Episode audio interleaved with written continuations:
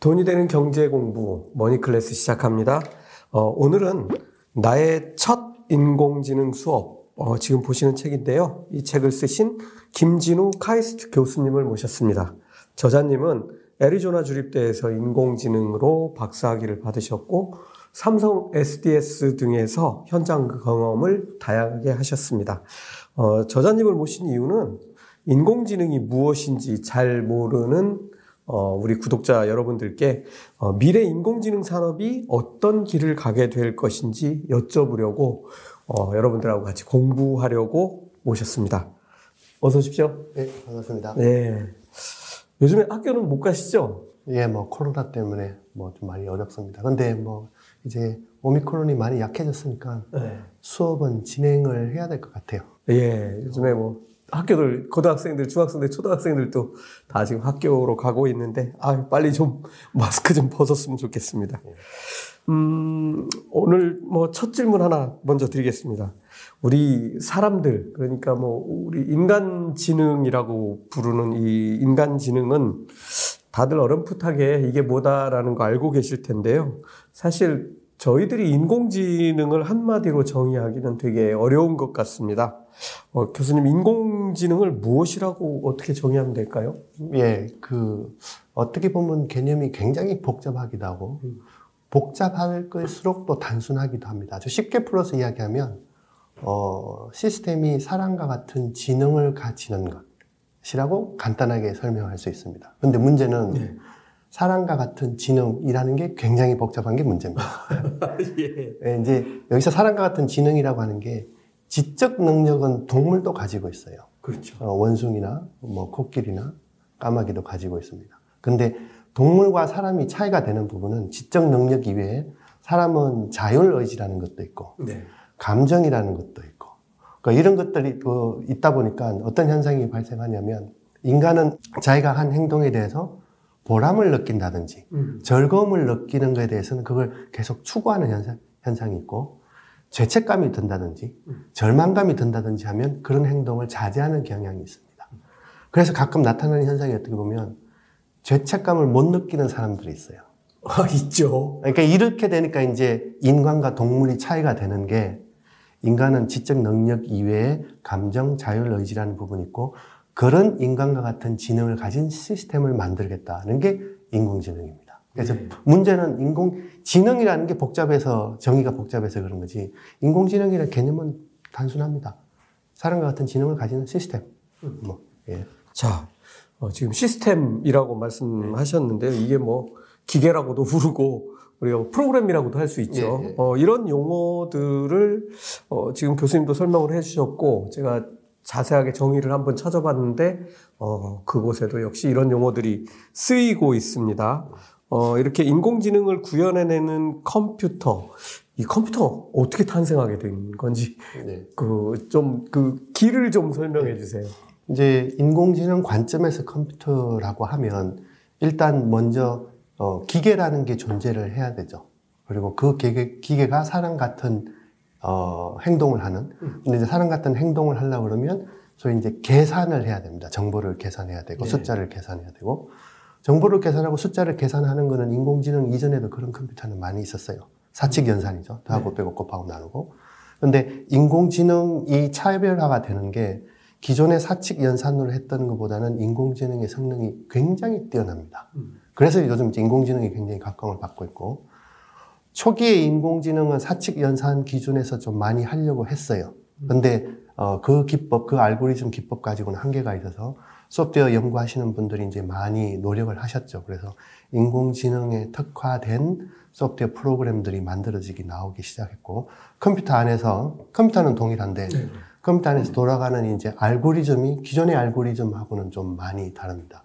그래서 이제 알고리즘이 AI 특화된 부분으로 바뀌면서 문제가 뭐냐면 컴퓨터는 그대로인데 알고리즘이 굉장히 고도로 발전됐어요. 네. 이제 컴퓨터가 못 따라가요. 네. 그래서 이제 AI 칩이라는 게 이야기가 나오기 시작합니다. 음. 그래서 기존의 컴퓨터 방식으로 AI 알고리즘을 처리하지 말고 사람들이 생각한 거죠. 아예 AI 칩의 구조를 인간의 뇌와 비슷한 구조로 바꾸자라고 나온 게 지금 AI 칩이고 네.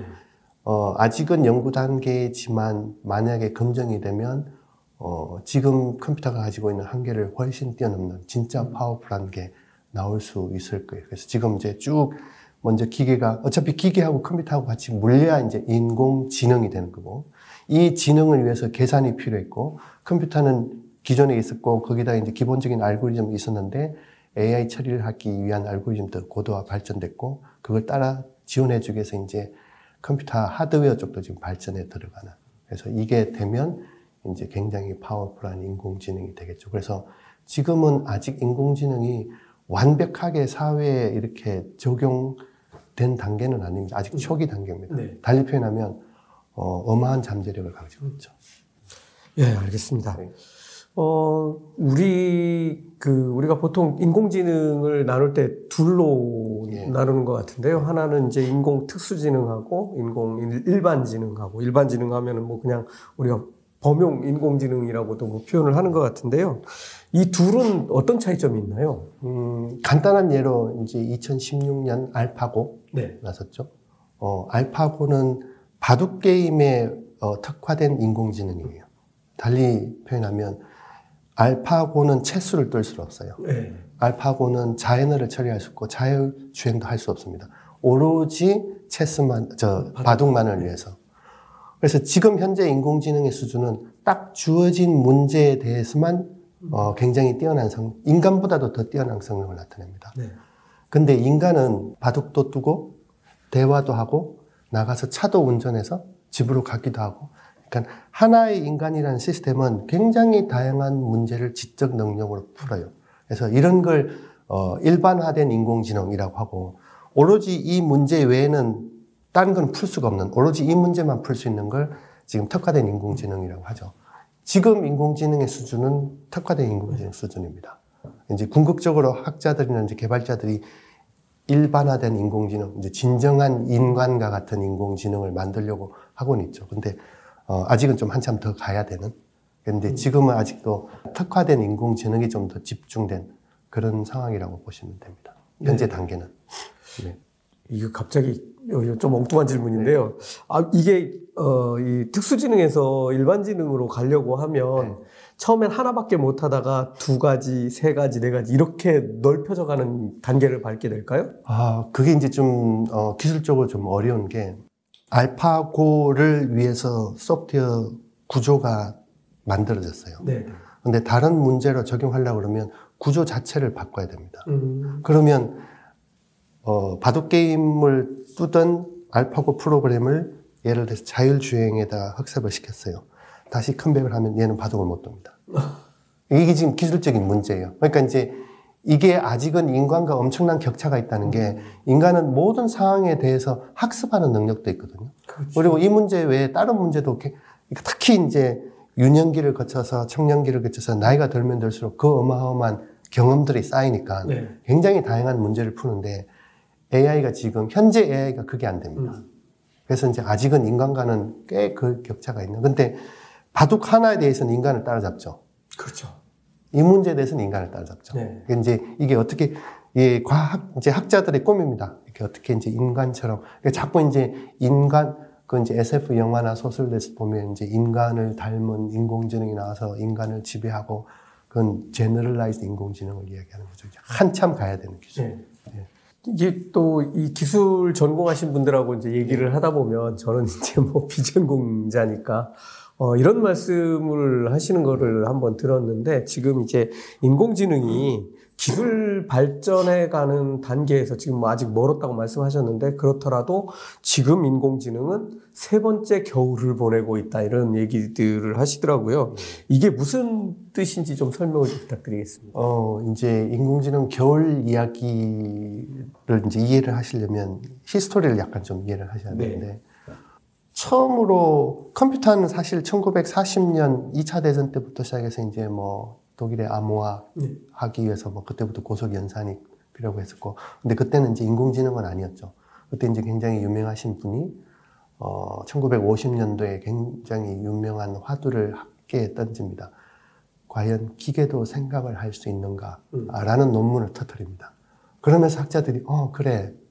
그래 기계도 과연 생각을 할 수 있을까라고 이제 부딪히면서 1955년도에 처음으로 이제 인공지능이라는 단어가 탄생을 합니다. 예. 그리고 나서 이제 그 전부터 연구되었던 이제 수학, 통계학, 뇌과학 학자들이 모여서 1960년부터 이제 인공지능 이론에 대한 걸 만들어내기 시작하고 컴퓨터 프로그램을 돌려서 실제 시범 운영도 하고 했는데 1960년대, 70년대 컴퓨터 기술 가지고는 음. 사실은 무리였어요. 그때 당시 그 computing power 가지고는 그래서 많은 이론적 연구가 진행이 됐습니다. 그리고 이제 여러 가지 이제 그 이그젠플을 인공지능 프로그램을 돌린 게 이제 그 중에 하나가 이제 자연어 처리. 예.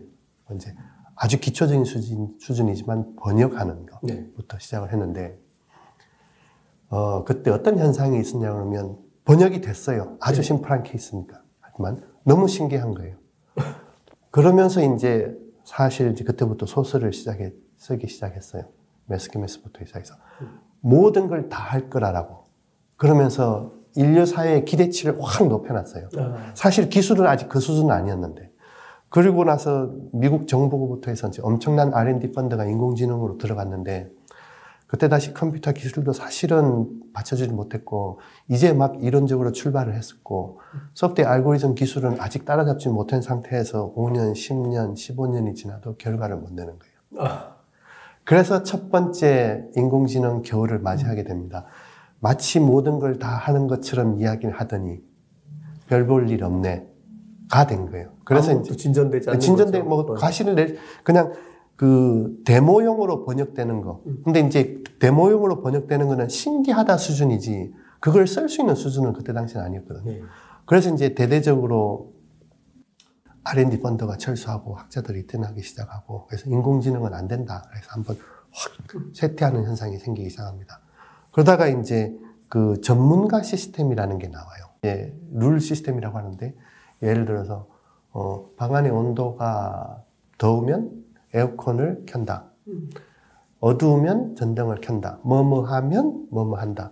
이게 인간에게는 이제 휴리스틱 난리지라고 해서 지식으로 인간의 지식은 이렇게 되어 있습니다. 뭐뭐이면 뭐뭐 한다. 이제 요게 초기 모델로 어, 개발되기 시작하면서 약간의 가능성을 보이기 시작하니까 다시 인공지능 쪽으로 또 돈이 쫙 몰렸어요. 그래서 뭐 그래 이제부터는 되나 보다라고 했는데 역시 얘도 시간이 지나면서 뭔가 가시화 그러니까 그 신기하다 수준의 학교나 랩에서 만드는 데모는 보였으나 사람들이 원하는 건 내가 실생활에 쓸 수 있는 걸 원하는 거거든요. 예. 근데 그걸 못 만들어내니까 이제 두 번째 인공지능 겨울이 오기 시작했습니다. 예. 그래서 또 이제 떠나기, 역시 인공지능은 안 돼. 하고 사람들이 떠나기 시작했고, 1990년대에 이제 neural net deep learning이 나오면서 본격적으로 뭔가를 보여주기 시작해요. 실제로 뭔가를 보여주기 시작해요. 그래서 그때는 신기하다 수준이 아니라, 아, 이게 되는구나 음. 하는 수준을 하면서 이제 확 올라갔는데, 제가 보기에는 너무 좀, 그나, 그러지만 너무 좀 많이 부풀려져 있는 것 같아요. 음. 지금도 보면 이제 마치 세상을 어, 세상에 큰 영향을 미치는 기술이기는 기술인 거는 사실이에요. 근데 어, 너무 진도를 나가서 이제 SF 영화를 찍는다든지 막 소설 같은 얘기를 한다든지 어, 불가능한 건 아니지만 그거는 굉장히 힘든 얘기거든요. 그러니까 이게 어, 긍정적인 효과는 이 기술 분야에 많은 사람들이 관심을 끌게 하는 거는 긍정적인 효과지만 불필요하게 기대치를 확 높여놓으면 결국 또 실망이 따라오게 됩니다. 근데 지금 너무 좀 많이 높아져서 이제 요즘 뭐 예를 들어서 투자하시는 분들도 굉장히 요즘 똑똑합니다. 공부 많이 하시니까. 예. 그래서 처음에는 유행을 따라서 장이 막 형성될지 몰라도 알기 시작하면 이제 그분들도 시장을 보는 관점에 대해서는 이런 게 좀 많이 달라질 수도 있겠죠. 그래서 네. 지금 아직 세 번째 인공지능 겨울이 이제 막 시작할 가능성도 좀 있습니다. 왜냐하면 그동안 너무 많이 부풀렸어요. 근데 한 예가 이제 주식 투자하시는 분들 많이 있으니까 작년 재작년에 인공지능이 설계한 ETF 해서 인기 확 끌었거든요. 그렇죠. 지금 저기 야후 파이낸스 가서 인공지능이 설계한 ETF 성과가 어떤지 한번 보세요. 심각할 정도로 떨어져 있습니다. 그러니까 이제 투자하시는 분들이 이런 걸 접하게 되면 마치 모든 걸 다 해주는 만능인 것처럼 이야기를 하더니 그러면 투자하시는 분들도 이제 질문을 던지죠. 음. 인공지능이 잘 설계를 해서 성과가 좋은 거였어? 아니면 장이 좋아서 성과가 좋은 거였어? 그건 다른 얘기니까. 그럼 장이 굉장히 나쁠 때 인공지능이 만약에 제대로 설계를 했으면 그걸 최대한 방어하든지 해야 되는데 지금 적지 않은 인공지능이 설계했다는 ETF들이 나스닥 지수, S&P5 지수보다도 더 밑으로 떨어지고 있어요. 네. 그러니까 이게 뭐지? 그러니까 인공지능을 제대로 쓴 거야, 안 쓴 거야부터 시작해서. 네. 이제 인공지능의 개념에서 잘 보시면 똑똑한 인공지능도 있고, 그렇지 못한 인공지능도 그렇죠. 있거든요. 뭐 사람도 그렇고. IQ가 있듯이. 그러면 그 인공지능 여러 많은 기술 중에서 그닥 그렇게 똑똑하지 않은 기술을 썼네. 가 되는 거라서 이제 이런 어 경기가 이제 좀 많이 어려운 상황이나 이렇게 되면 어 이제 실체가 드러나기 시작하겠죠. 그래서 만약에 이런 케이스들이 여러 개 나오기 시작하면 아마 이제 시장에서도 어, 마치 다 되는 것처럼 이야기하더니 큰 뭐는 없었네라는 반응. 그러면 이제 제 이제 세 번째 인공지능 겨울이 올 수도 있습니다. 근데 굉장히 파워풀한 기술인 거는 사실이에요. 근데 너무 기대치를 높여놨어요, 지금. 예.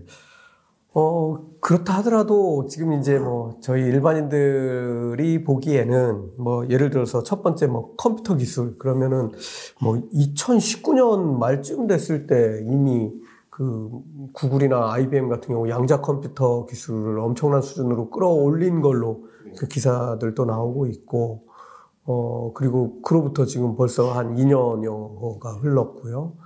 어, 그 다음에 이제 뭐 데이터 처리 기술이라든가 뭐 클라우드를 활용하는 이런 기술들도 같이 많이 발전해 왔고 또 우리가 또 어렴풋이 보게 되는 게 있거든요. 네. 뭐 예를 들어서 집에 하나씩 있는 인공지능 스피커나 아니면 스마트폰에 달려 있는 인공지능 비서 그리고 우리가 실제로 경험하게 되는 아마 그 어쩌면 첫 번째가 될 수도 있는데 이 자율주행 기술이 뭐 한 레벨 3 정도 탑재된 자동차들 이런 걸 보면 기대치가 또 안 올라갈 수 없거든요.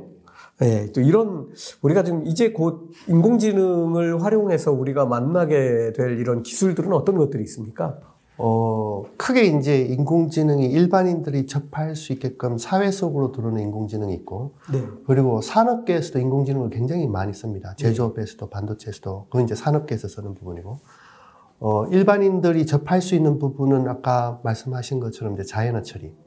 요즘 이제 앱에 번역되고 예. 통역되고 이제 좀 더 나가서 굉장히 복잡한 문, 문장을 인공지능이 딱 세 문장으로 요약해 주기도 하고 어.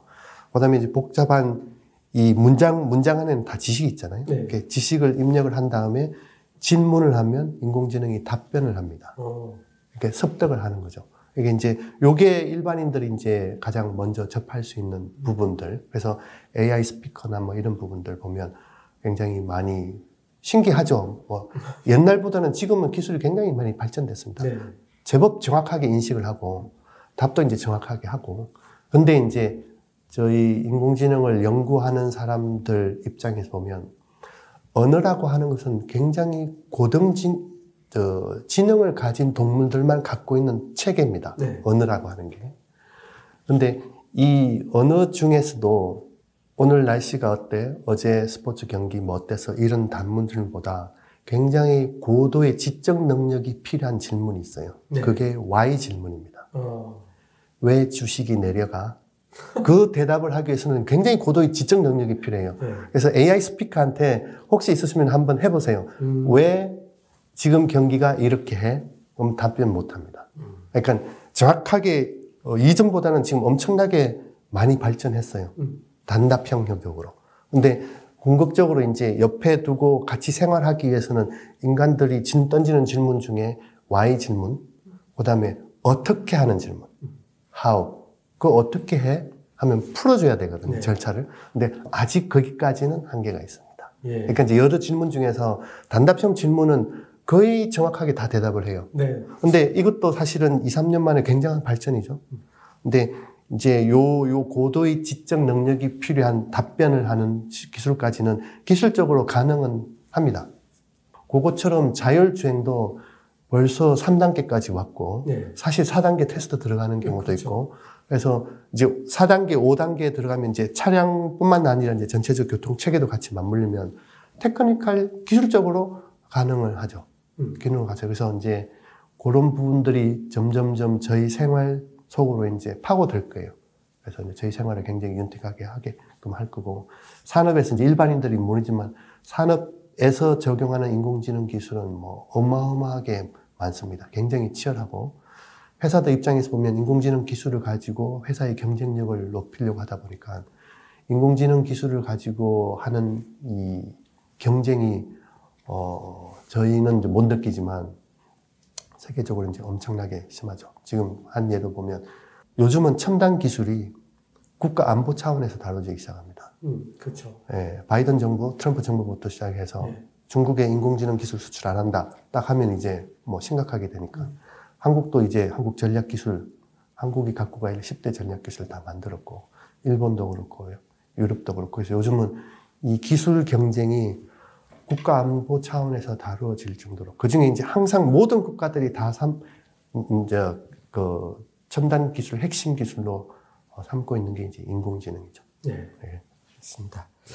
저희도 어 제가 컨디션이 안 좋은 날도 있고 좋은 날도 있는데 인공지능 진행자를 하나 만들어 볼까 아 도입해서 써 볼까 어, 어, 농담 아니고 진짜입니다 그렇게 지금 어, 좀 알아보고 있습니다 어, 마지막 질문 하나 더 드리겠습니다 이게 참 어, 인공지능을 모르는 사람들도 아주 그 재밌어하고 때로는 심각하게 받아들이는 것 중에 하나가 인공지능이 발전하면 아까 말씀하셨던 어, 범용 인공지능에 이르게 되고 이렇게 되면 기계가 사람하고 차이가 없거나 사람보다 훨씬 뛰어난 존재가 만들어질 수 있다라고 이렇게 얘기들을 하고 있는데요. 어, 그런데 만약 이 인공지능이 사람보다 뭐 예를 들어서 뭐 정말 어, 상상할 수 없을 정도로 뛰어난 인공지능이 인간을 바라봤을 때, 저, 저 인간들을 왜 내가 쟤네들을 위해서 이, 이, 이, 이런 걸 해야 되지? 뭐 정말 이런 생각도 할 수 있지 않을까라는 상상에 이르게 되고, 어, 그런 것들 때문에 우리가 잘 아는 일론 머스크 같은 사람들은 네. 아, 우리는 화성으로 도망갈 거야. 뭐 이런 얘기도 하는데, 네. 어, 어떻게 보세요? 음, 충분히 가능한 얘기입니다. 그리고 이제 인공지능이 어, 굉장히 파워풀한 기술인과 동시에 저희가 이제 스스로 우리 자신들한테 던져야 될 질문 중에 하나가 인공지능의 수준을 어디까지 올려서 궁극적으로 인간이 얻고자 하는 게 뭔지 네. 이 질문이 이제 사실 중요합니다. 그래서 인간을 지배할 가능성이 있는 인공지능을 왜 만들고 싶냐? 결국 인공지능을 만드는 부분은 인간이니까. 근데 기술적으로 그게 가능한 게 제가 아까 말씀드린 것처럼 인간은 인간과 같은 인공지능, 지적 능력, 예. 그 중에 이제 지적 능력뿐만 아니라 자율 의지, 감정, 그러니까 자율 의지와 감정은 저도 다른 사람의 자율 의지와 감정을 통제할 수 없어요. 그러면 인간이 통제할 수 없는 기계를 만들고 싶냐는 거예요.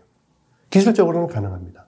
그래서 이제 이런 질문들이 나오기 시작하니까, 어, 이제 뭐 AI 윤리 이야기부터 시작해서, 어, 이제 여러 가지 규제들이 들어오기 시작하고, 인공지능 시스템을 만드는 사람에 대한 윤리나 규제도 굉장히 강하지만, 인공지능 시스템을 쓰는 사람에 대해서, 예를 들어서, 어, 작년인가? 그 한 번 한국에서도 일이 있었죠. 이루다라고 채팅하는 네. 기계를 했더니 집중적으로 여성 폄하 맞아요. 성적을 해서 자 그런 문제가 생기면 그게 인공지능 잘못이냐 쓴 사람 잘못이냐 이거거든요. 그러니까 아무리 선한 의도를 가지고 시스템을 만들어도 왜곡하게끔 그러니까 이래서 인공지능이 굉장히 파워풀하지만 무섭다는 게 왜곡하게 하면 걔가 그렇게 학습을 해버립니다. 음.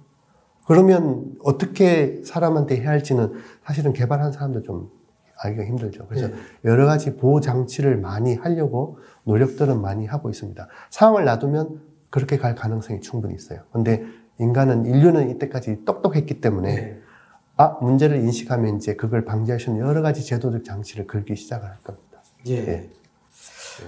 알겠습니다. 이번 첫 시간이었는데요. 어, 나의 첫 인공지능 수업을 저술하신 어, 김진우 교수님하고 어, 인공지능이 지금 어떻게 발전해 왔고 지금 어느 수준에 이르렀고 어, 앞으로 어떻게 될지에 관해서 말씀 나눠봤습니다.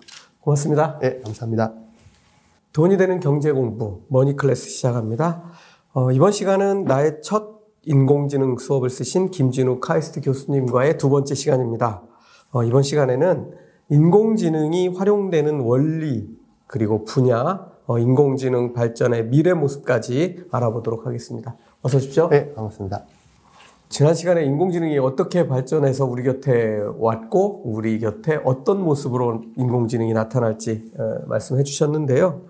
어, 인공지능을 얘기하다 보면 가장 많이 듣게 되는 용어가 machine learning이라는 게 있습니다. 이게 저는 이 machine learning에 관해서 2013년 정도에 이 용어를 접했던 것 같은데요. 그냥 우리말로 해석하면 기계학습 뭐 이렇게 될 것 같은데 어, 이게 뭐고 어떻게 작동하고 활용되는지를 좀 자세히 설명해 주시죠.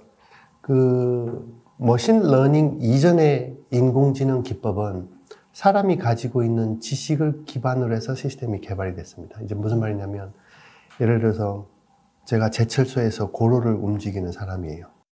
20년 동안 움직였어요. 그러면 그런 분들의 그 20년 기간 동안 했던 수많은 노하우들이 머리에 다 들어가 있습니다. 그렇죠. 어떻게 조절해야 되고 어떻게 컨트롤 해야 되고 초기 인공지능 모델은 그분들과 인터뷰를 해서 모든 지식을 다 받아 적었어요. 그리고 하나하나 어 그걸 이제 시스템에 입력을 했죠. 근데 사람이 20년, 30년 동안 추측한 모든 지식 중에는 굉장히 오묘한 것도 있습니다. 표현하기 힘, 뭔진 모르지만 굉장히 표현하기 힘든 부분이 있어요. 그걸 시스템으로 넘기기는 굉장히 어렵고 그러다 보니까 사람이 가지고 있는 지식 중에서 그걸 일부 추출해서 인공지능 시스템 만들면서 빠지는 부분이 생길 수밖에 없습니다. 결국 사람 수준을 따라갈 수는 없어요.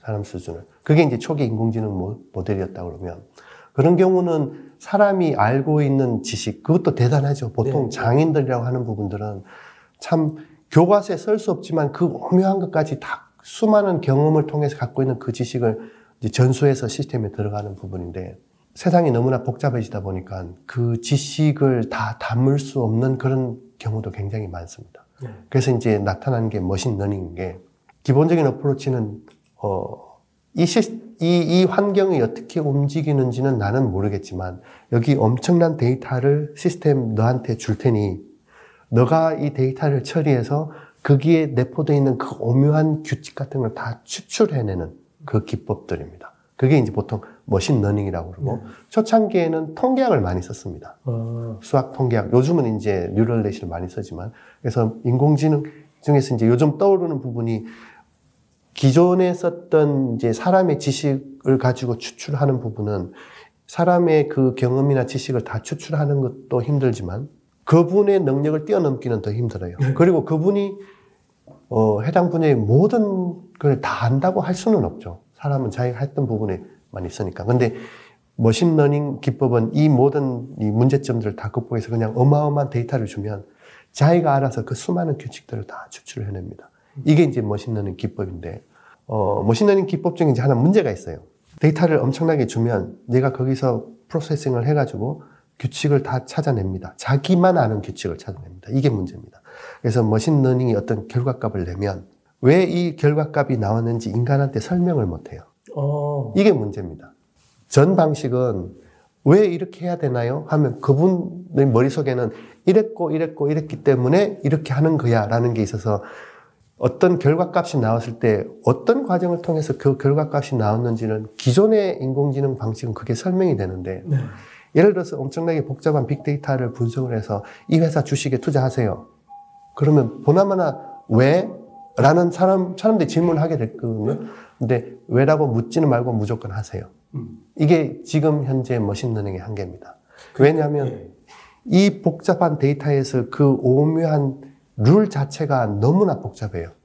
그러니까 어떤 규칙을 통해서 이 결과값이 나왔는지 인간이 알기는 힘들 정도로 복잡합니다. 예. 그러니까 결과값만 던져주는 수밖에 없으니까 이제 이게 지금 이제 이 machine learning 기법이 굉장히 powerful하지만 가지고 있는 큰 문제점 중에 하나입니다.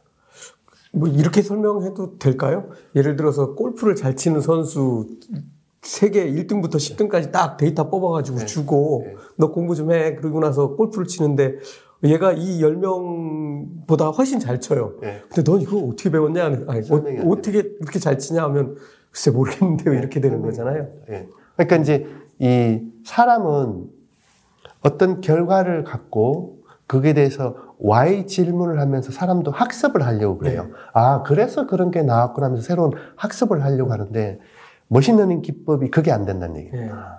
그냥 아주 뛰어난 결과값만 던져줘요. 근데 왜 그렇게 나왔는지 설명이 안 됩니다. 그래서 이제 요즘 학자들이 이제 이 문제를 해결하려고 이제 많이 노력들을 하죠. 왜 이런 결과값이 나왔는지 설명할 수 있게끔. 근데 이제 이게 machine learning 기법이 가지고 있는 굉장히 powerful한, 그러니까 powerful한 부분은 데이터만 많이 있으면 네. 뭐든지 얘가 다 찾아내요. 좋은 데이터로 많이 있으면. 예, 있으면 뭐든지 다 찾아냅니다. 근데 그 결과가 어떻게 나오는지는 아직 설명을 못 해요. 재밌습니다. 예. 이게 machine learning하고 이제 뭐 같이 저희들은 이제 접하던 용어 중에 하나가 예. deep learning이 있습니다. 이게 어, 알파고 등장하던 시절에 저희가 뭘 들어본 것 같은데 어, 이세돌하고 바둑을 둔 알파고 어, 요때 이제 뭔지 모르면서 어, deep learning을 우리가 듣게 됐습니다. 이게 deep learning은 그러면 machine learning하고 어, 어떤 관계고 어떤 차이가 있나요? 어, deep learning은 machine learning의 한 기술입니다. 네. 근데 이제 아까 제가 말씀드린 것처럼 어, machine learning 앞에는 어, machine learning은 초기에 이제 통계적 기법이나 수학적 기법, 네. 그 다음에 이제 지식은 기호로 많이 표시되니까 기호로 많이 했는데 뇌과학자들이 인간의 뇌를 연구하면서 인간의 뇌가 정보를 처리하는 걸 보면 어, 굉장히 효율적으로 처리를 해요. 여기서 아이디어를 얻어서 네. 뇌과학자, 수학자, computer scientist의 합작해서 나온 이제 연구를 한 게 어, 인공지능 어, 신경회로망 neural net이라고 나왔고 네. 그 인간의 뇌 구조를 흉내내서 나온 이 deep learning이라고 하는 게 어떻게 보면 인간의 그 신경회로망에 특화된 그래서 어, 실제로 테스트를 해보고 어, 시스템을 만들어 보면 어, 기존에 했던 machine learning보다는 성능이 월등히 좋은 경우가 굉장히 많아요. 어. 그래서 지금 전체적인 트렌드가 어, 뭐, deep learning 쪽으로 지금 확 쏠리고 있죠. 어. 예. 그래서 이 알파고가 어, 이 참 바둑에서 이세돌을 하고 바둑 둘 때만 해도 어, 인간이 한 번쯤은 이길 수 있구나 이제 이런 생각했는데 사실은 그 다음에 커제하고 바둑을 둘 때는 게임도 안 되게 그냥 끝나버린 예. 어, 뭐 이런 일들이 벌어졌던 것 같습니다. 그 우리 듣는 얘기들 중에 초거대 AI 이런 용어도 이제 예. 예, 등장을 했고 이제 우리들도 그런 얘기들을 듣게 되는데요. 이게 뭐고 어떤 목적으로 만든 건가요? 어, 인간, 보통 사람은 뇌 속에 한 1천억 개의 신경세포를 가지고 있다고 그래요. 뉴런이요. 네, 뉴런이. 네. 근데 지금 초거대 AI라고 하는 게 그렇게 시스템을 만들겠다는 겁니다. 지금 예를 들어서 어, GPT-3라고 이제 초거대 AI의 초기 모델이죠.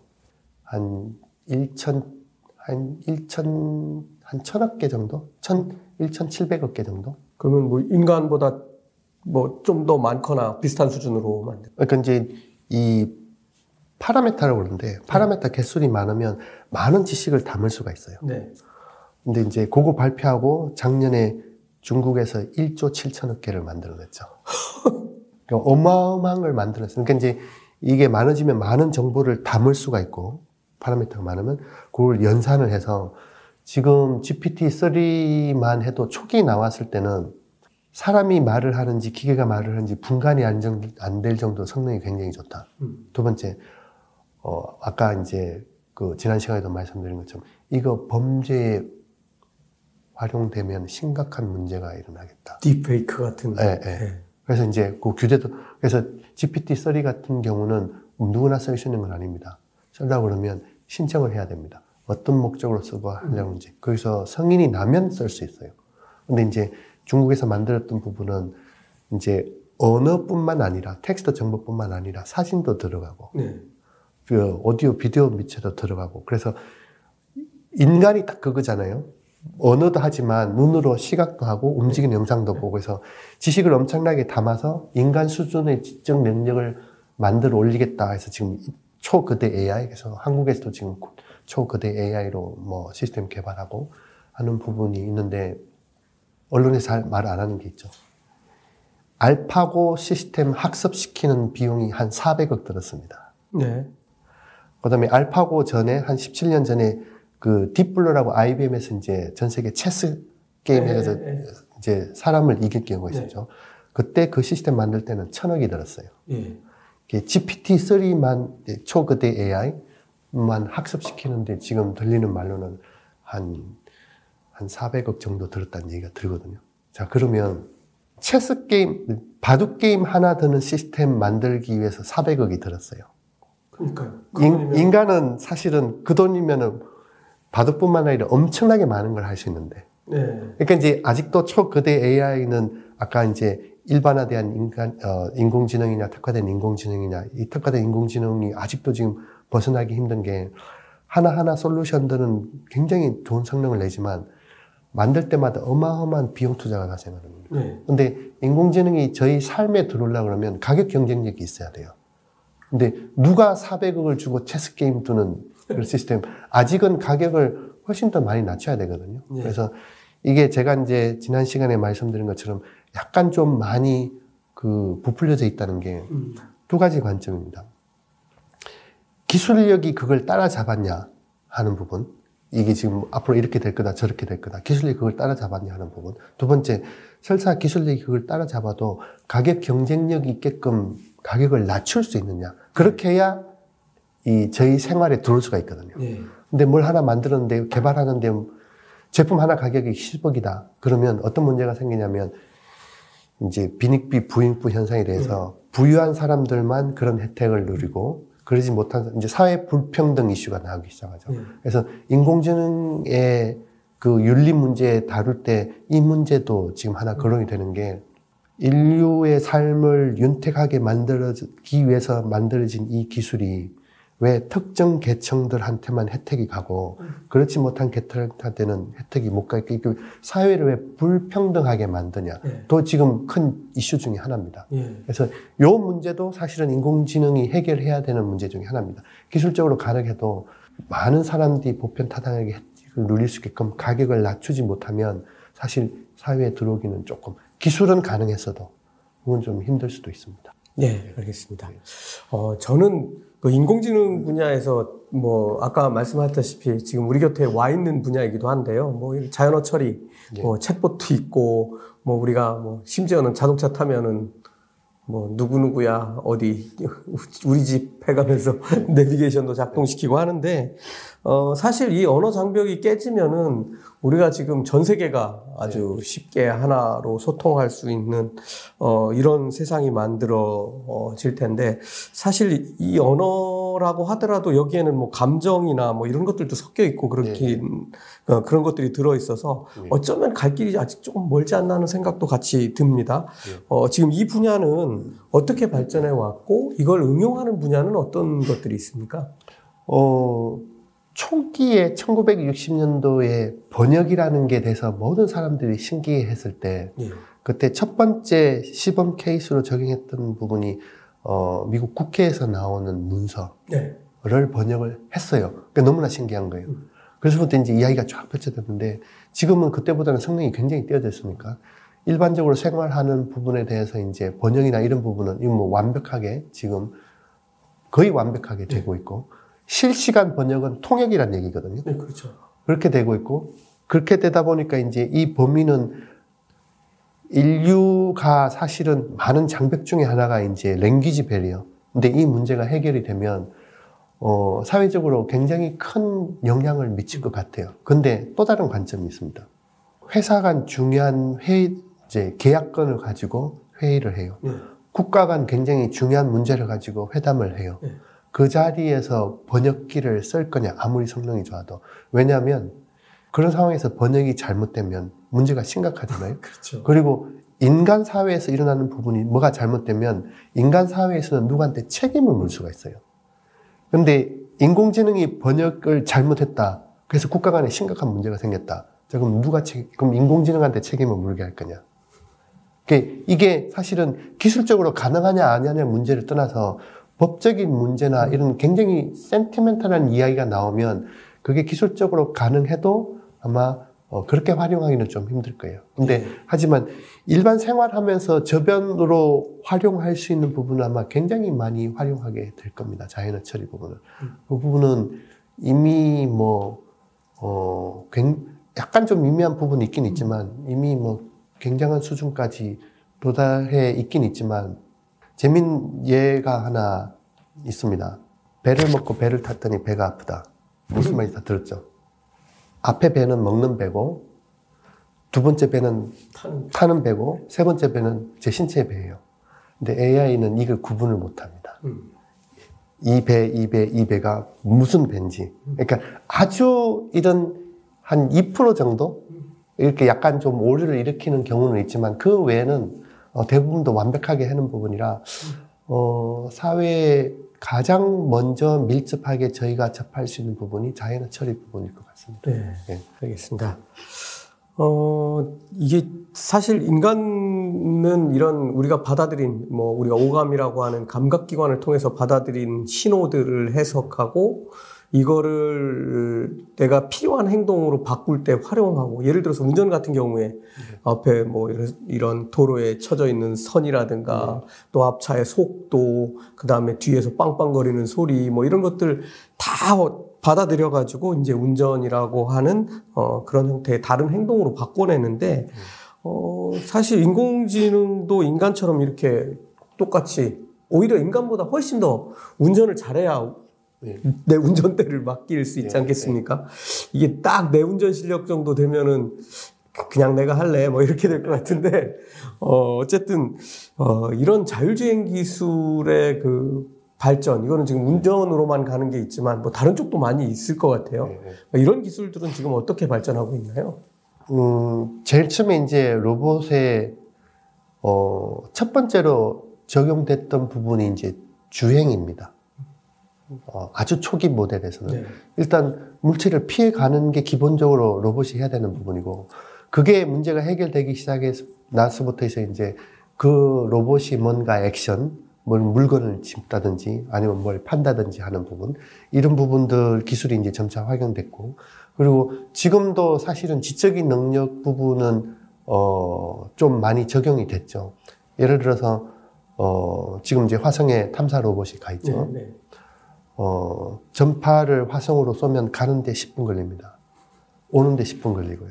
그러면 만약에 지구에서 모든 걸 다 통제한다 그러면 로봇이 움직이다가 앞에 바위가 있어요. 그럼 한국 지상 통제사에다가 이거 어떻게 할까요? 오른쪽으로 할까요? 피 그러면 왔다 갔다 20분이면 그 사이에 무슨 일이 생길지 몰라요. 그래서 지금 어 그런 탐사 로봇 같은 경우에는 기본적으로 큰 미션은 지구에서 통제소에서 보내주지만 나머지는 지능을 가지고 지가 알아서 다 합니다. 네. 오른쪽으로 피할지 왼쪽으로 피할지 뒤돌아설지 내가 주어진 미션을 달성하기 위해서 어떻게 해야 되는지 생각을 합니다. 이렇게 이렇게 절차해서 그리고 실행을 합니다. 근데 실행하는 중에 주변 상황이 바뀌면 다시 인식을 하고 다시 생각을 합니다. 일, 일거수일투족을 한국에 저, 저 지구에서 다 통제하진 않아요. 요 컨셉 요게 사실은 지금 이제 물류 자동화에 들어가 있는 로봇 같은 경우나 어, 어, 이런 부분들. 그 다음에 이제 그 로봇 기술이 이제 한국에는 굉장히 건설 현장이나 이런 게 많이 들어와 있죠. 음. 주어진 환경에서 일거수 일투족을 다 통제하진 않아요. 미션만 주면 지가 알아서 생각해서 다 스스로 하게끔 그 수준으로 돼 있는 부분이고 이 컨셉 일부가 이제 이미 자율주행차로 음. 좀 들어가 있고 그런 상황이죠. 예. 어, 뭐 인공지능 하면은 또 빠질 수 없는 게 로봇이잖아요. 네, 네. 어, 예. 어, 근데 이 로봇은 이제 뭐 센서라든가 카메라, 뭐 또 여러 가지 뭐 소재 네. 이런 것들이 이제 인공지능하고 결합해서 시간이 좀 흐르면 사람보다 더 사람 같은 로봇, 사람보다 훨씬 더 사람보다 네. 더 사람처럼 행동하는 로봇. 말은 하면서도 이게 좀 내용이 좀 이상하네요. 어쨌든 이런 어, 로봇과 인공지능, 그 다음에 이제 소재, 센서, 뭐 이런 것들이 결합하는 어, 그런 세상이 지금 막 다가오고 있는 것 같은데요. 어, 이 로봇 분야의 인공지능은 어떻게 발전해 가고 있나요? 어, 지금 이제 기본적으로는 어, 로봇에게 이제 sensing 기능 하기 위해서 computer vision이라고 보통 많이 하죠. computer vision. 예, 카메라를 통해서 이제 1차, 2차, 저수준 물체 인식 같은 걸 네. 다 해서 이제 고수준까지는 됐는데 지금 움직이면 이제 이것도 옛날 방식이라는 얘기예요. 어, 어떤 일이 있었냐 그러면 한 3년 전이죠. 포드 자동차에서 안과 의사 한 분을 스카웃을 해갔어요. 예. 근데 이분이 뭘 하시는 분이었냐면 그 태어날 때부터 앞을 못 보는 애들이 있어요. 예. 그래서 이분이 반도체 칩셀을 만들어서 네. 인간의 망막에 장착을 해요. 예. 그래서 얼마나 근데 기존 기, 기법하고 다른 게 기존에 기존에도 그런 기술은 있었어요. 근데 어슴푸하게 앞에 물체가 있다 없다 정도만 알 수 있는데 예. 이분은 색깔, 예. 형체까지 다 구분하는 기술을 이분이 이제 이 안과 의사분이 만들어내셨는데 포드에서 이 분을 스카우트 해간 이유가 인간은 운전을 할 때 눈을 통해서 엄청난 정보가 들어옵니다. 네. 근데 운전할 때 필요 없는 정보는 실시간으로 다 버려요.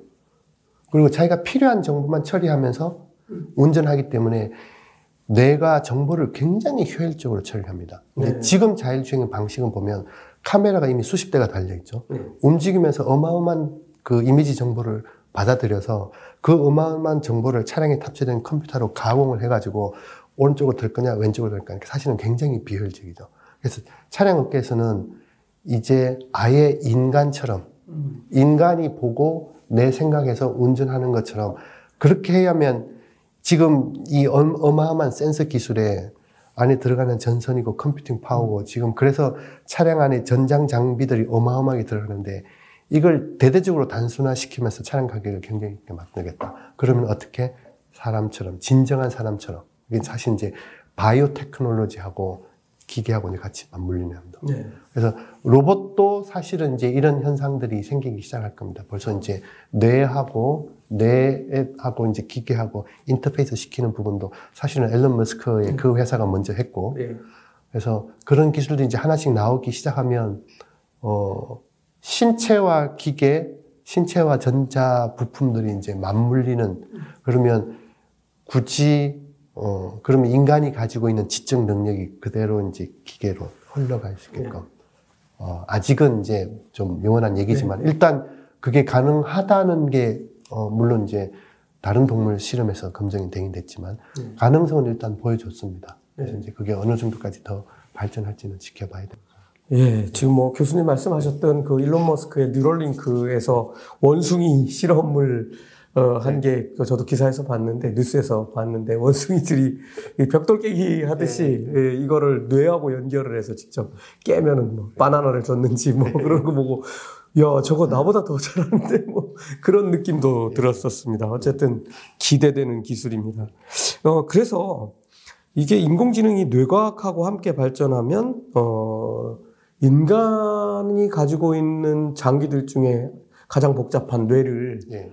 어 기계 혹은 로봇으로 옮겨 놓는 일도 가능하지 않을까 하는 상상도 어, 하게 되고 저는 이제 이런 것들은 얼마든지 가능하다는 뭐 그런 그 어, 미래학자들의 책도 뭐본 기억도 있고 그런데요. 그 교수님 이런 부분은 어떻게 돼가고 있나요? 기술적으로 가능할 것 같습니다. 어, 음. 지금 이제 바이오 분야도 엄청나게 많이 발전돼. 네. 바이오 분야도 사실은 이런 쪽으로 지금 일부 방향을 틀어서 연구하는 쪽도 있고, 네. 전자 컴퓨터 쪽에서도 사실 바이오 쪽하고 이렇게 하고 있어 이제 사실 접목되면서 음. 어, 파급력은 굉장히 클 거고 이제 기술적으로 가능하는데 어, 제가 아까 말씀드린 것은 이제 비용 문제. 네. 일부 아주 부유한 사람들만 혜택 받을 수 있는 수준인지, 어, 사실은 이제 이게 선한 의도로 많이 나왔거든요. 예를 들어서 이제 뭐, 고치기 힘든 병이라든지, 네. 이런 분들한테 기계의 도움을 받아서 정상적인 활동을 할 수 있게끔인데, 특정 아- 아주 부유한 사람들 외에는 그 혜택을 받을 수 없다라고 하면, 이제 기술적으로는 가능하나, 다른 윤리적 문제를 또 일으키기 시작하겠죠. 네. 근데 이제 기술적으로는 충분히 가능할 것 같아요.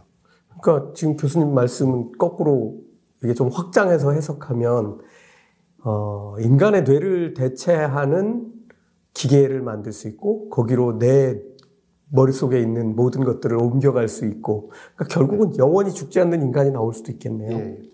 그래서 어 일부 학자들은 이제 생명 연장은 인류의 꿈입니다. 네, 그렇죠. 그래서 구글도 사실 그게 엄청나게 투자를 한 했었고 생명 연장을 하기 위해서.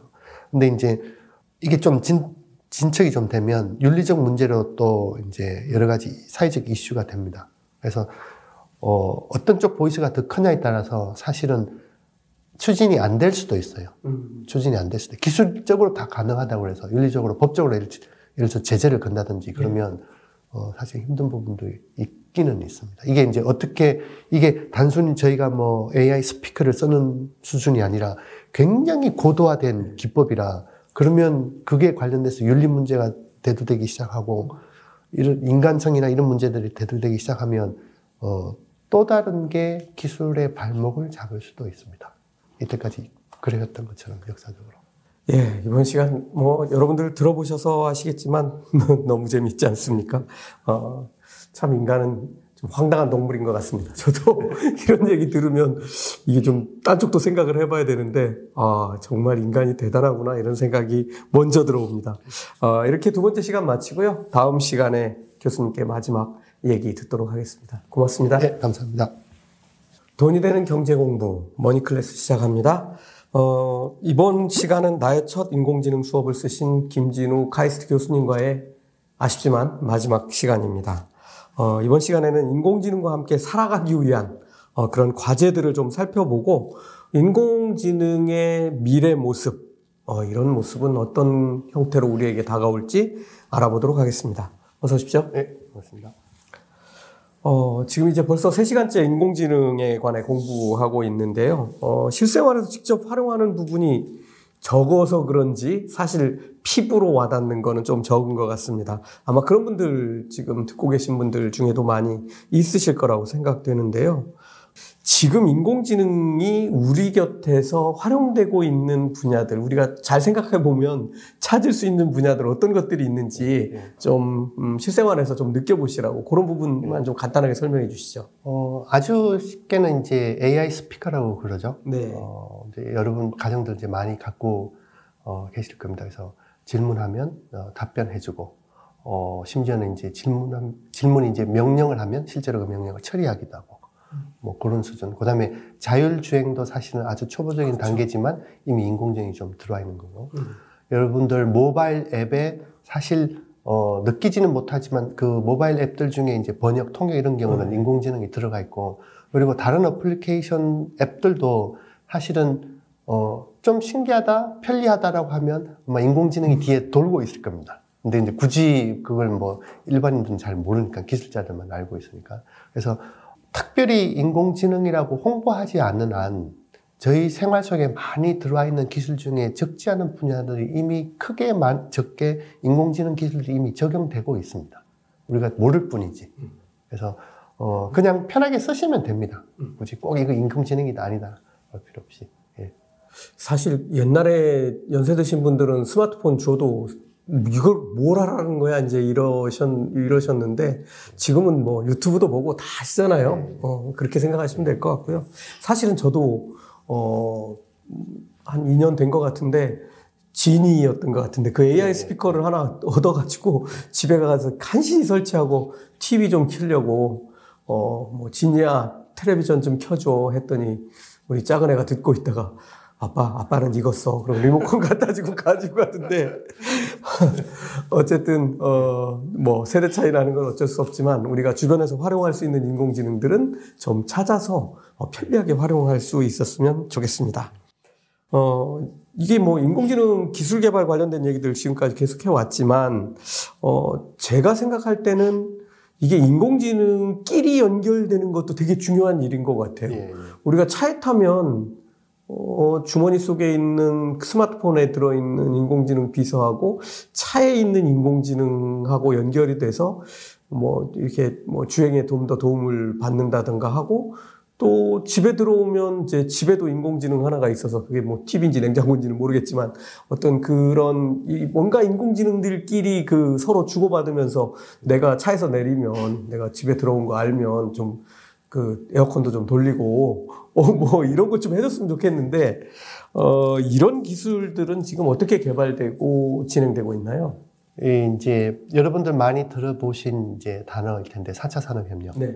이게 이제 초지능, 초연결, 네. 지금은 사실 인공지능이 다 따로 따로 기계에 들어가 있습니다. 네. 근데 이제 인공지능의 수준을 한 단계 높이려고 그러면 사실 이제 이것들끼리 연결이 돼야 돼요. 그러면 이제 5G, 초고속 통신, IoT.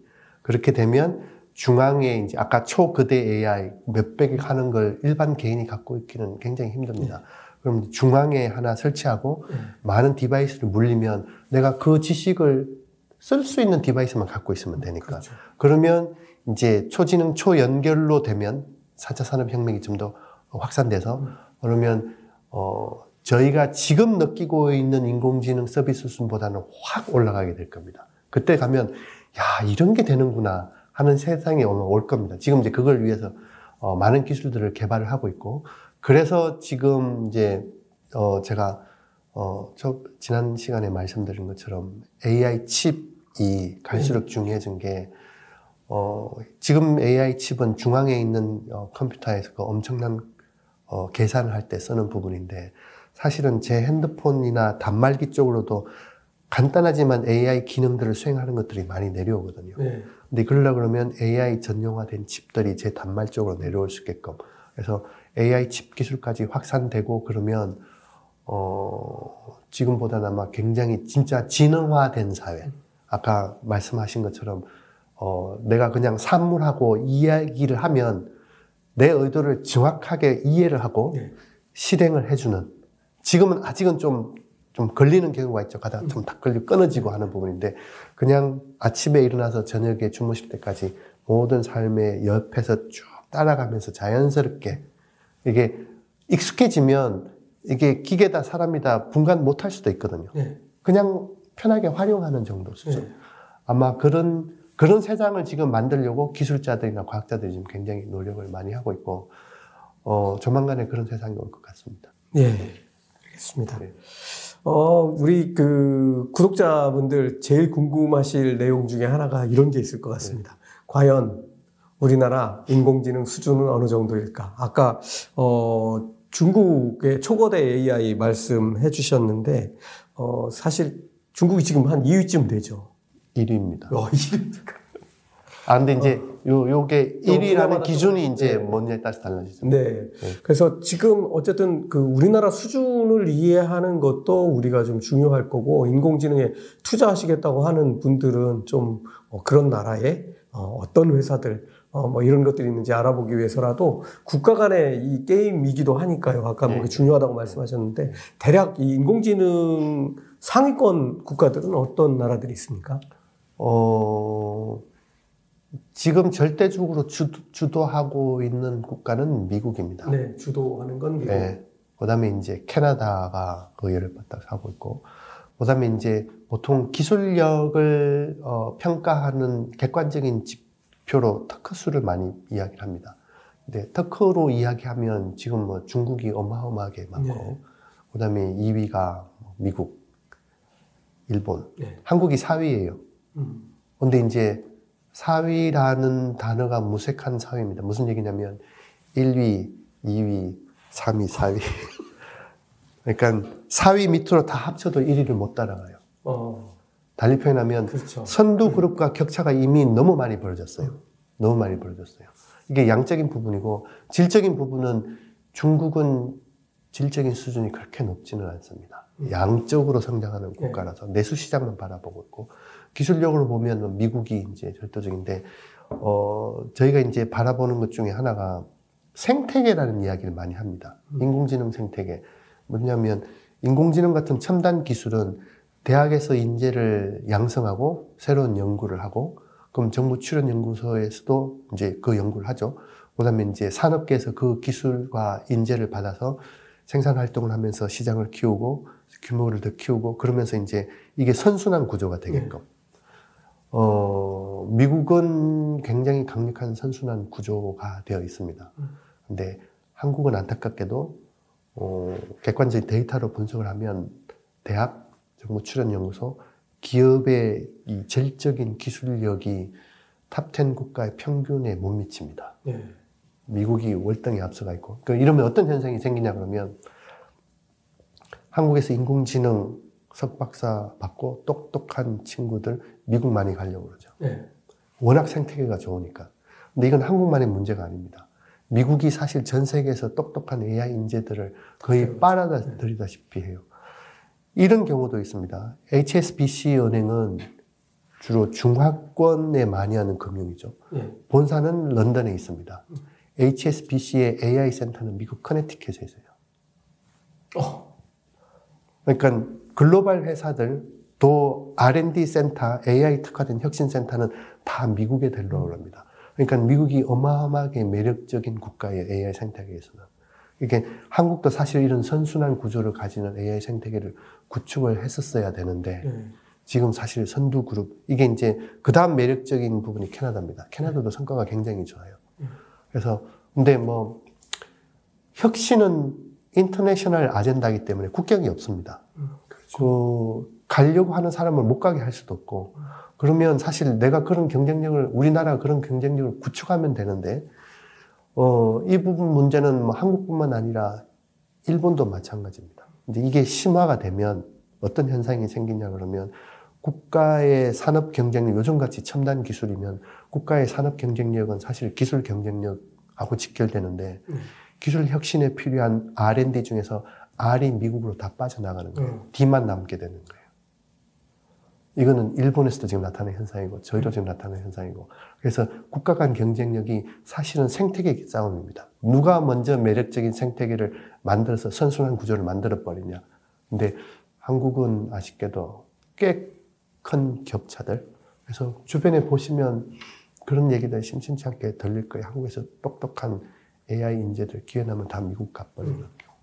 사실 똑똑한 해외 AI 인재들 한국에 유치를 해야 되는데 예. 이게 좀 안타까운 부분이죠.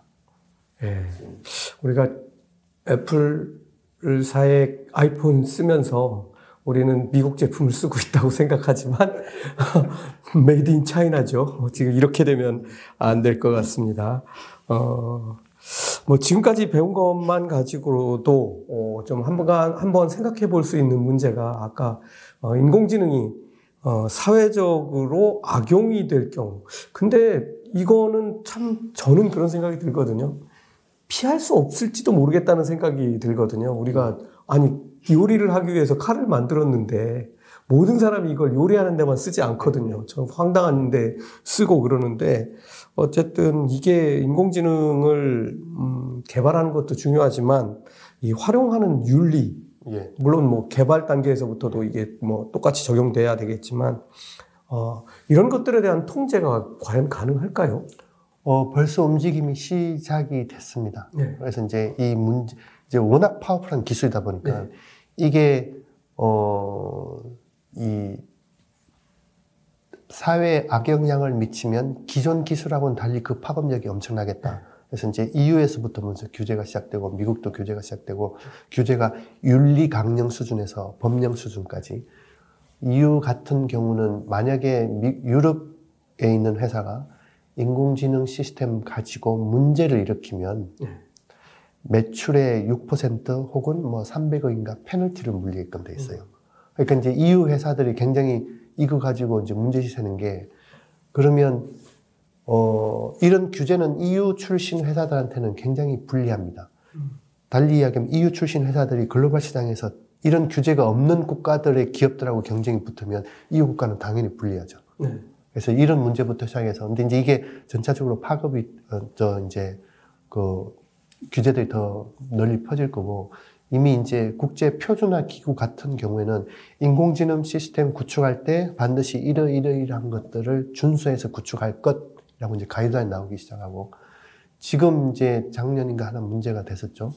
구글에서 시스템 만들 물론 의도적으로 그렇게 만든 건 아니었던 것 같은데 어 구글에서 만든 AI 시스템의 음성 인식 시스템이 백인들의 음성은 굉장히 잘 인식하면서 흑인, 히스패닉, Asian의 음성은 떨어지는 거예요. 이제 청문회 불려갔습니다. 어, 내용을 봤- 봤더니 이제 machine learning 기법이라 어, 엄청난 데이터를 수집해서 학습을 시켰어요. 근데 미국 인구의 60%가 백인입니다.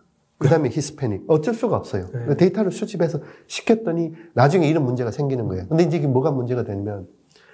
백인들은 그러면 이 시스템을 금융권에서 쓰면 백인들은 앉아서 편하게 금융 업무를 볼 수 있는데 유색 인종들은 은행 가서 줄 서서 기다려서 업무 보게끔 인종차별이다 이거죠. 그래서 데이터 문제, 특히 이제 machine learning 기계 학습이 되다 보니까 data governance나 데이터 윤리 굉장히 엄격하게 따집니다. 음. 절대로 인종차별, 그 다음에 남녀차별, 그 다음에 연령 차별, 음. 소득 차별, 절대로 그런 시스템을 만들어내서는 안 된다. 음. 이게 되면 이제 저 페널티 들어가겠다는 규제가 나오겠고. 그래서 사람들이 이제 하나씩 하나씩 제도적 장치를 만들어 들어갑니다. 이런, 어, 저, 폐단을 없애기 위해서. 근데 누군가 악의적인 의도로 시스템을 몰래 구축하고 악의적인 의도로 활용하면 참 힘들죠, 잡기가. 이 연관해서 갑자기 하나 좀 떠오르는 질문이 하나 있는데요. 아니, 이게, 어, 인공지능이 이제 이렇게 연결되고 연결되고 연결되고 하다 보면 이게 센 인공지능이 네. 약한 인공지능을 다 통제해 버릴 수도 있지 않을까 하는 생각도 드는데요. 예, 그럴 수도 있습니다. 이제 아까 지금은 인공지능들이 서로 연결이 안 돼 있어요. 그렇죠. 아까 말씀하신 것처럼 초연결로 들어가서 연결되기 시작하면 인공지능 그 정의 자체가 인간의 지적 능력을 네. 만드는 것처럼 초능등 되면 그래도 인간 사회처럼 그렇게 될 수밖에 없어요. 그래서 아주 똑똑한 인공지능, 그렇지 않은 인공지능의 차별화될 수 있고 그들 사이에서도 갈등이 생길 수도 있고 그래서 이제 이건 그래서 사실 이제 인공지능 시스템을 구축하는 사람들도 설계하는 사람들도 이러한 부분들을 다 고려해서 시스템 설계할 수 있게끔 네. 그런 것도 이제 그런 가이드라인이나 윤리 규정들을 많이 강조를 하죠. 네. 예측하지 못한 돌발 상황이 생기지 않도록. 예, 근데, 어, 조금 다른 측면으로 좀 하나 질문을 좀 하나 드리겠습니다. 이게 인공지능이 발전하면, 어, 저는 가장 우려스러운 것 중에 하나가, 어, 사실 인간을 닮은 기계를 만드는 거니까, 예. 인간이 하는 일자리가 분해돼서 사라지지 않을까 하는 그런 생각을 하거든요. 예를 들면, 자율주행차가 하나 떡하니 나왔다고 보면, 일단, 예를 들어서 저는 음, 자율주행차가 안전하다고만 하면 어, 사람이 운전하는 택시는 안 탈 것 같아요. 예. 그러면 이거 택시 기사들 다 어떻게 하고 그 다음에 어, 기업으로 가면 뭐 지금 이런 그, 그 자율주행 트럭 같은 것들이 만들어져서 운송 쪽에도 사람들 지금 기사들 무지하게 많은데 다 없어질 것 같고 어, 그 다음에 이게 이렇게 되면 자율주행차는 일단 기본적으로 사고가 없어야 되니까, 어, 사고가 없다면 보험은 들 필요도 없지 않겠습니까? 네. 그 사고 안 나는 차에 뭐하러 보험을 들어요? 오히려 이제 제조, 제조사, 자동차 제조사에서 우리 거는 사고 나면 보험금 뭐, 원래 사고 날때 20배로 줍니다. 이러면서 차 사라고 할 것 같은데, 어, 또 사고도 안 나면은 뭐 이렇게 뭐 교통사고 환자도 없어질 거고, 자동차 수리할 일도 없을 거고, 사실 자동차 소재 자체도 그렇게 튼튼한 소재 쓸 필요도 없을 것 같고, 이런 이제 많은 문제들이 생길 것 같고, 그리고 이제 또 결정적인 건, 어, 자동차가 자율주행이 된다는 건 활용도가 확 올라간다는 얘기하고 똑같아질 것 같은데, 제가 출근해 차를 쓰고, 뭐 집으로 보내서 애가 학교 가고, 다시 집에 가서 뭐 집사람 일 보고, 다시 오후에 애 학원 보내고, 저 태우러 오고, 뭐 이런 식으로 쓰이면은 뭐 집에 차가 몇 대씩 있을 이유도 없을 것 같고, 그러면은 이제 자동차 산업, 철강 산업, 뭐 보험, 뭐, 이거 자율주행차 하나 나오는 거로 막 다 뒤죽박죽 될 것 같은데, 어, 이게 지금 앞으로 우리 직업에 인공지능이 어떤 문제를 만들까요? 어, 아마 큰 변화를 일으키게 할 겁니다. 100년 전에 네. 포드 자동차가 처음 그 시절에 마차들이 다니는 길거리에 나왔을 때 마부들이 엄청나게 데모를 했었거든요. 못 다니게끔. 근데 대세를 거스를 수는 없어요. 그런데 심지어 그걸 막기 위해서 법까지 제정이 됐습니다. 음. 차가 움직이기는 반드시 법적으로 세 명의 사람이 있어야 된다. 운전수가 있어야 되고 차를 움직이는 그 기계 장치라는 엔지니어가 옆에 탑승해야 되고 그리고 차 앞에 빨간 깃발을 들고 50m, 50야드 앞에서 걸어가는 사람 그리고 이 차는 그 걷는 속도를 추월할 수 없다. 왜냐하면 차가 너무 빨리 달리면 위험하기 때문에 라고 해서 그 법이 제정이 됐습니다. 신기술이 나올 때마다 항상 그게 대해서 그 반발하는 사람들도 있고 그걸 수용하는 사람도 있고 그리고 무관심하는 사람도 있어요. 예. 근데 세상은 그걸 수용하는 사람에 의해서 항상 바뀌어 왔습니다. 아까 자율주행 이 만약에 대입되면 그런 현상이 생길 겁니다. 네. 운전수가 필요 없게 하게 운전사가 필요 없게끔 하게 하는 게 자율주행의 목적이니까 그러면 이제 지금 택시 업계 우버 필요 없죠. 뭐 안전하게 다 운전시켜 주니까 그리고 근데 사라지는 직업 외에 새로 만들어지는 직업이 엄청나게 많습니다. 그러면서 1차 산업혁명, 2차 산업혁명을 거치면서 사실 직업의 종류는 굉장히 더 다양해졌고, 근데 어떻게 다양해졌는지 이제 미래를 예측하고자 하는 부분들은 많은 질문들을 하시는데, 미래를 예측하는 가장 좋은 방법 중에 하나가 스스로 발명하는 겁니다. 그래서 제가 아까 말씀드렸죠. 뭔가 새로운 기술이 왔을 때는 반발하는 사람들, 그걸 수용하는 사람들, 무관심했던 사람들, 세상은 그걸 수용했던 사람들에서 지속적으로 바뀌어와서 인공지능 이 기술이 어떻게 세상을 바꿀지 빨리 흡수해서 새로운 아이디어를 만들어내는 사람들에서 세상은 계속 발전해 갈 겁니다. 그래서 어, 어쩔 수가 없어요. 기술이 들어오면 1차 산업에서 2차 산업 넘어갈 때도 사라지는 기업, 직업들 굉장히 많았습니다. 그보다 훨씬 더 많은 직업이 탄생됐어요. 모든 혁명이 일어날 때, 산업혁명이 일어날 때마다. 지금도 이제 그 틈입니다. 그래서 아마 인공지능이 들어오면 사라지는 직업 분명히 있습니다. 단순 직업들 같은 경우. 근데 인공지능은 아직도 고도의, 아까 제가 이제 일반화된 인공지능을 아직 못, 어, 못 따라잡는다고 하니까 아주 고도화된 고김, 고, 고급 수준의 지적 능력이 필요한 일들, 그 다음에 감정적인 일들은 인공지능이 따라잡기는 아마 힘들 거예요. 이제 그런 부분들, 아니면 지금 이제 초지능, 초연결로 되면 인공지능뿐만 아니라 다른 기술이 융복합되면서 세상이 완전히 바뀌게 되면 네. 세상을 바라보는 시각에 따라서 어마어마한 사업 기회가 있을 수도 있고 네. 왜 이러냐고 끝없이 불평불만 하시는 분들도 있을 거고 근데 세상은 항상 그걸 받아들이고 변화시켜 가려고 하는 분들에 의해서 발전해 왔습니다. 이렇게 어, 어떤 직업들이 더 많이 생길지는 그건 사실은 알 수 없습니다. 만드는 사람들이 직업을 그 기술을 받아들이고 새로운 아이디어를 내서 사업을 만드는 분들, 기- 직업을 만드는 분들이 아마 세상을 끝없이 변화시켜 왔습니다. 예. 마지막 질문 하나만 더 드리겠습니다. 이거 첫 번째 시간에 했던 질문을 다시 되풀이하려고 하는데요. 어, 어, 일론 머스크 같은 경우는 대표적으로 범용 인공지능이 어, 몰고 올 후폭풍, 어, 그러니까 부정적인 영향이 있죠. 네. 어, 신처럼 뛰어난 기계의 등장으로 인해서 어, 이게 아무리 인간이 통제를 하고 좋게 활용한다고 하더라도 어, 결국에 가서는 이게 악용될 거다라는 의견을 가지고 있는 것 같은데요. 이런 시각에 대해서 어, 교수님은 어떤 쪽을 어, 더 가능성이 높다고 보시나요? 음, 인간이 지혜롭지 않았다면 예. 핵폭탄이 발명되고 나서 인간은 전멸했겠죠.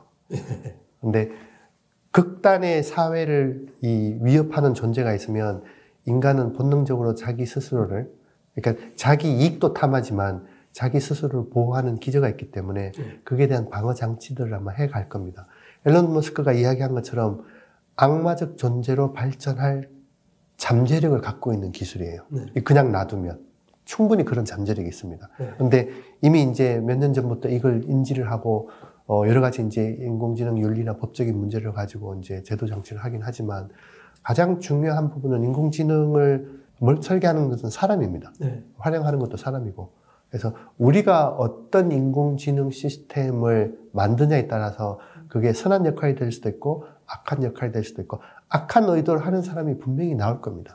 근데 그걸 위해서 이때까지 사회적으로 법이라는 게 있었고 모든 제도 장치라는 게 있었으니까 그렇게 하면서 같이 발전해 갈 겁니다. 네. 예. 알겠습니다. 어, 3시간 동안 인공지능의 과거, 현재, 미래를 살펴봤는데요. 아, 어, 정말 재밌는 시간이었습니다. 저는 그 여기 구독자 여러분들도 한번 어, 다시 돌려서 보시고 우리 앞에 지금 와 있는 미래, 그리고 곧 다가올 미래에 대해서 여러분들도 끊임없이 공부하시고 이게 사실은 이걸 공부해야 투자에서도 이길 수가 있습니다. 이런 거 하나도 모르고 투자한다는 건 정말 말이 안 되는 일을 하고 있는 거거든요. 어, 꼭 어, 공부하는 시간은 음, 별로 관심들이 없지만 저는 이 시간이 가장 중요하다고 생각합니다. 3시간 동안 고생 많으셨습니다. 고맙습니다. 감사합니다. 예.